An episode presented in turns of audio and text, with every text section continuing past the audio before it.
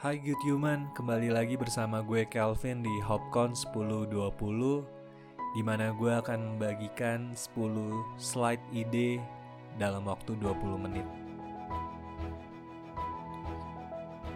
You are not okay and that's okay. sepuluh meter.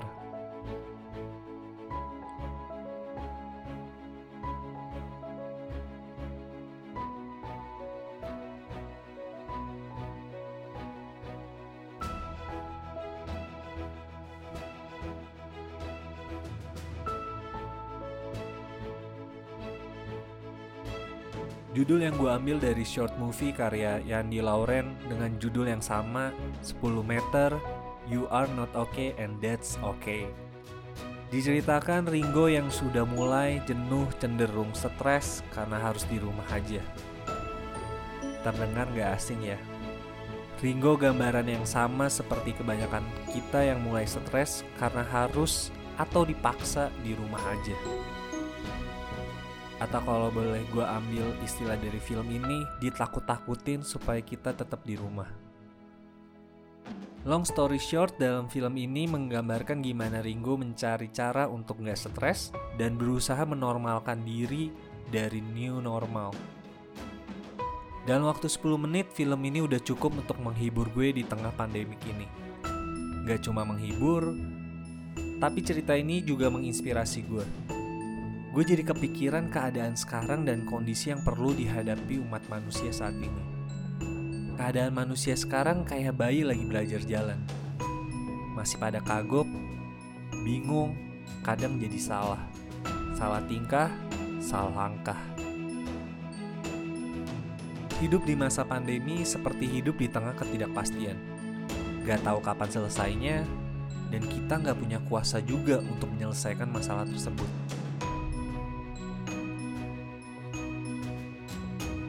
Dan hidup di tengah ketidakpastian emang gak mudah dan gak menyenangkan. Ikhlas aja jadi gak cukup. Apalagi untuk kita manusia yang terbiasa beradaptasi untuk menyesuaikan segala hal dengan rencana dan pandangan kita sendiri. Kalau cuma sehari dua hari mungkin gak masalah. Tapi kalau berlarut-larut, semua film, semua drakor kita tonton sampai kita udah gak tahu harus ngapain lagi. Ketika kita terjebak sama rutinitas, kita akan lupa akan masa depan. Jangankan mikirin masa depan, bisa tahu besok ngapain aja, udah syukur. Gue ingat ada istilah Madesu, masa depan suram. Untuk gue pribadi, istilah ini gak asing karena gue pernah ada di masa itu. Masa di mana gue berusaha hidup dari hari ke hari, waktu ke waktu. Gue gak ngerti harus bawa hidup gue kemana. lima tahun, sepuluh tahun, gue gak tahu. Semuanya gelap. Baca buku, dengar motivator, nonton cerita inspiratif, jadi percuma aja.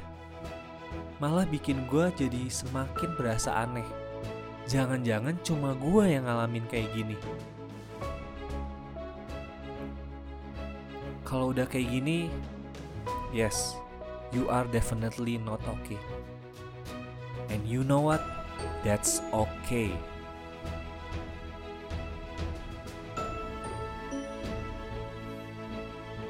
Kalau kamu ngerasa ada yang aneh dalam hidup kamu, ya mungkin emang kamu lagi ada di fase teraneh dalam hidup kamu. Dan gak apa-apa juga. Bukan cuma kamu aja kok yang lagi atau pernah ada di masa tersebut. Setidaknya, sekarang kamu tahu di dunia ada satu orang yang punya perasaan sama dengan kamu, yaitu gue. Pas jalanin hidup kamu, mungkin kamu terlihat berbeda dengan jalan hidup orang lain. Dan gak apa-apa juga. Kamu gak perlu tertekan, karena setiap orang punya jalan kemenangan mereka masing-masing. Makin bertambah umur, gue makin sadar, kita gak perlu punya hidup yang harus dimengerti orang lain. Kamu gak perlu punya jalan yang sama, hanya untuk membuat mereka ngerti. It's okay to live a life others don't understand.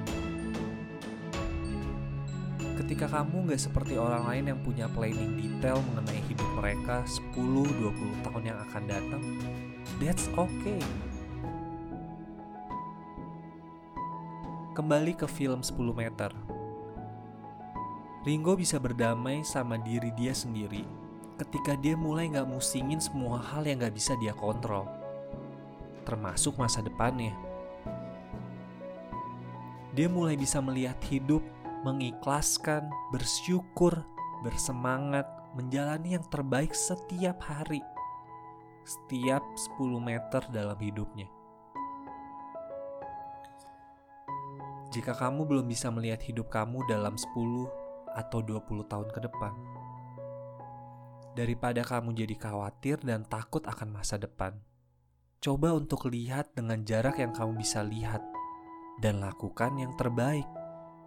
Lakukan langkah demi langkah, setiap saat, setiap sepuluh meter. Itu udah lebih dari cukup, pasti nyampe kok. Kalau kamu capek, kamu boleh istirahat. Kalau kamu bikin jadi spesial setiap sepuluh meter yang berhasil kamu lewati, kamu boleh merayakannya juga. Yang penting, jangan berhenti.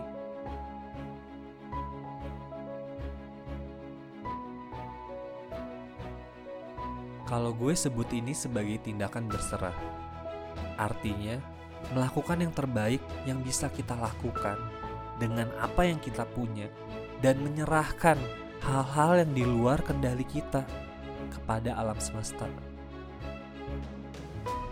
Pandemi ini gak bisa kita kontrol, tapi kita bisa mengendalikan diri kita.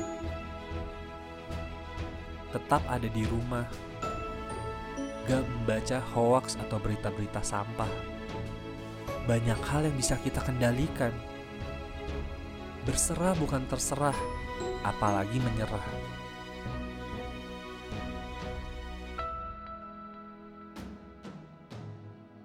Ada pepatah yang bilang, "Magic happens when you don't give up, even though you want to.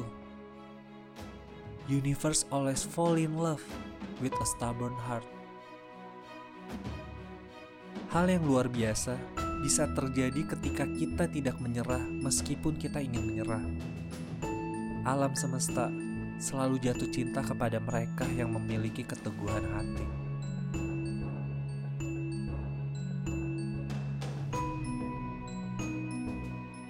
Gue rasa kalimat ini tepat. Saking uniknya kehidupan, dia jarang membagikan rahasia masa depan kepada kita secara terang-terangan. But hey, setiap kali nonton bola atau nonton drakor, hasil akhir selalu jadi hal yang layak untuk ditunggu dan diperjuangkan.